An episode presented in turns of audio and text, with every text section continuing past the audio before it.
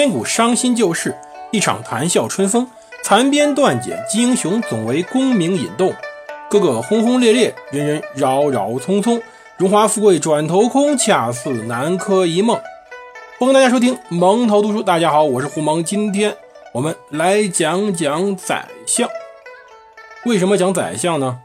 因为真宗朝真的是当时宋朝的一个转折点，皇帝的风格变了，宰相的风格也变了。怎么变呢？我们沿着上期讲，上期讲到当时真宗朝的军队在边境上晃来晃去，始终不肯去支援灵州，灵州最终失陷。可是我们没讲到的是，在之前就有人主动提出放弃灵州。什么？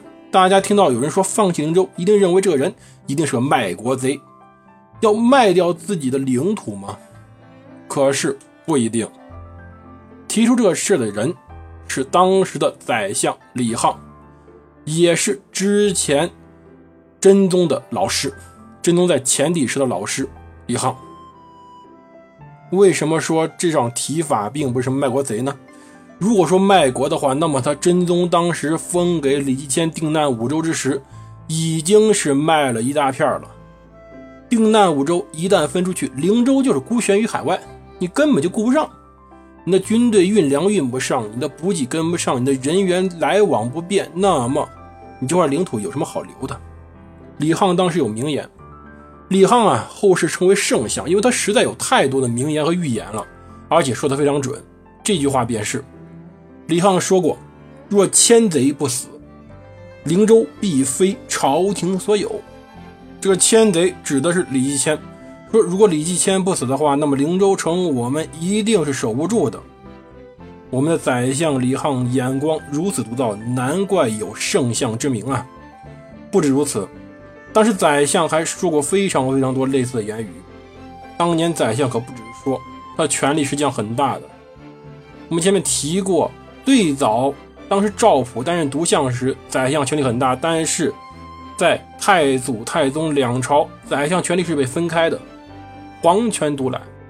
可是到真宗赵恒这个时候，真宗赵恒本身性格上是一方面，另外一方面他的权威也不如父辈的太祖太宗两位皇帝，所以这权力必然要开始让渡，让渡给宰相。当时李沆权力是很大的，当然不止李沆，之前他的那个前任宰相吕端也是。吕端是个大胖子，他因为辅保真宗皇帝有功，所以吕端上朝之时，皇帝经常要起身给他行礼的，拜相，这是古礼。在汉代之时，宰相必然封侯，封侯同时也要拜相。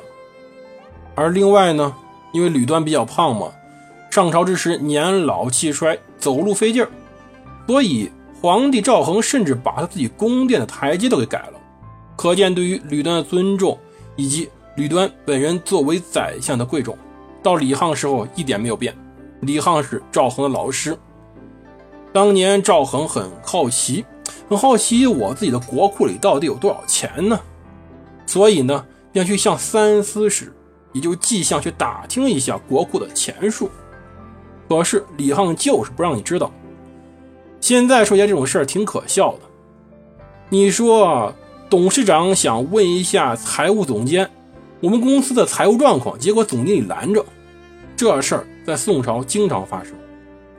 另外，当时宋真宗想给驸马都尉石保吉封一个史相官职，史相是什么？我们也讲过，就是节度使加上同平章事的官职，这个就叫史相，是当时驻外大臣最高的荣誉象征了，算是。但是，当时李沆认为封他这个官实在不合理，他又没有什么征讨的功绩，没有作战的功绩，我怎么能封这么高的官职给他呢？愣是没答应。赵恒反复嘴皮子都快跟李沆磨破了，李沆就是不听。宰相的权力由此可见一斑，在真宗朝是极大的，由此开始了真正文人的时代。宋朝一朝，宰相权力极大。我们古代呀，宰相权力基本上就是搬家过程。最早呢，最早宰相是独立开府的。不说远，大家想想《三国演义》里的曹操，曹操实际官职司空，后来自封为宰相。但是他自己在司空府里或者宰相府里办公，他的府里呢也设置有各路官员，而所谓各路官员也就真正是一个小朝廷了。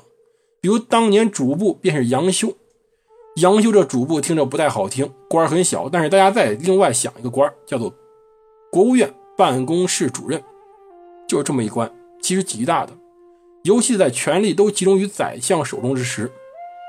当年宰相开府是在外面住的，也在外面办公，但后来呢，到唐朝之时，唐朝是三省六部制，中书省、门下省已经在皇宫边上了，逐渐向皇宫搬了一层。而到宋朝又向皇宫内迁了一层，政事堂嘛，还有枢密院。再到明朝，哎，明朝没宰相，大家所说的那些宰相，比如徐阶、高拱、张居正等人，实际上他们是内阁，他们是内阁的大学士。一来他们已经没有宰相的权威了，二来呢，他们办公已经在皇宫里了，皇宫里专门有他们的办公位置。再到后来到清朝，内阁也不好使了，雍正皇帝开始设了军机处。军机处的东西啊，大家要知道，当年故宫开放时，军机处差点当厕所，为什么？因为里面实在没什么，除了外面挂个牌子，非军机处的人不能进。里面呢就是桌子凳子，军机大臣要跪受笔录，一点尊严都没。所以呢，这样看来，到宋朝时候，宰相权力不仅大，尊严还是不少的。一般干到宰相这一级别呢，皇帝都会给予非常多的优待。那么什么叫宰相呢？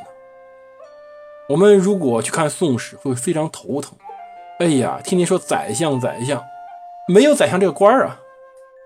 其实在汉代还是有这个官的，到后来呢就没了。那什么叫宰相？我们来解释一下。唐代时候有三省六部制，三省中书、门下、尚书，六部吏户、礼兵、刑工，三省六部。其中中书门下是负责起草、递送、检查诏书的地方，这个地方便是后来宋代的政事堂，这个地方官员便成为宰相。真正的宰相一般是三种官，一来中书令，二来门下侍中，三来同平章事，这三种官叫宰相。所以我们看《琅琊榜》里那个中书令柳成大人，这个人实际上当时所谓大梁朝朝廷上第一官员，他是宰相头。但是到宋朝之后呢，我们会发现中书令这个官职呢基本上不授予人的，而侍中呢，真正加侍中衔的宰相真宰相不多，比如赵普后来便是侍中担任宰相的。多数的宰相担任的官职叫做同平章事，这是通常宰相的官职。而另外呢，还有个副宰相的官职叫做参知政事。参知政事是当年为了限制赵普给赵普配的办公人员，最早没什么权力，不掌政、不掌印、不押班，一点权力没有，就是跑腿的，甚至连在政事堂办公资格都没有，他们要去宣徽院去。但是后来呢，为了分权成了副宰相职务。而宋朝呢，通常设立三个宰相，三个宰相呢分别还加以管阁大学士的称呼来区别他们的排序。三个正宰相，第一宰相一般加以兼昭文馆大学士，所以呢很多人简称第一宰相叫做昭文相。第二宰相呢加兼修国史的头衔，又有人称为史馆相。第三宰相呢加集贤殿大学士，所以呢第三宰相又称为集贤相。这是正常情况下三个宰相的称呼，如果说缺一个呢，你把第二个拿掉，那么第一个宰相便是兼昭文馆大学士兼修国史，两个合一块，就这么简单。然后再配两到三个参知政事，一般一个政事堂有四到五个人作为一个领导班子，负责整个全宋朝天下的管理。这是宋初的事情，后来还改革过很多次，后面的故事我们不讲，为什么呢？跟这没关系。而另外还有个部门叫做枢密院，枢密院的头头叫枢密使，当然有时候会叫低级叫做知枢密院事。这枢密院呢，最早没有这个机构，唐朝时已经有枢密使了，但是不常设。到五代时开始设立枢密院，把兵权从宰相手中拿出来。后来呢，枢密院里面有枢密使和枢密副使之说，专门负责军队调动。但是到真宗时期，权力合一了，但是宰相李沆兼着枢密使，宰相兼枢密使也算把权力重新合一，保证当时整个政权的稳固性。但是皇帝嘛，就可怜委屈点了。从真宗朝开始，宋朝皇帝开始由一个权力的中心变成一个权力的象征了，他们权力小了很多，但是并不是代表没有权力。而在宋朝，我们之前提过嘛，还有一个三司使呢，号称季相，但是他虽然称为季相，但不在两府之中。前面我们所说东西两府的这群人呢，合称都可以成为宰相，季相比他们低半级。而当时宋朝就这么一个体制，国务院、国防部以及低半级的财政部，由他们三个共同执掌当时朝政的运转。其实这种体制凭良心说，我认为是最好的。后来元朝属于不会玩，到明朝生的体制呀，其实远不如宋朝这个好。宋朝问题在于过多的冗官，但是它本身的运行机制比较合理，能够限制皇帝的权力。同时呢，各级官员相互监督，虽然有贪污的情况，但是没有那么严重。因为后来明清两朝中国官员贪污简直登峰造极啊！宋朝虽然也有，但是没有后面那么恐怖，真的。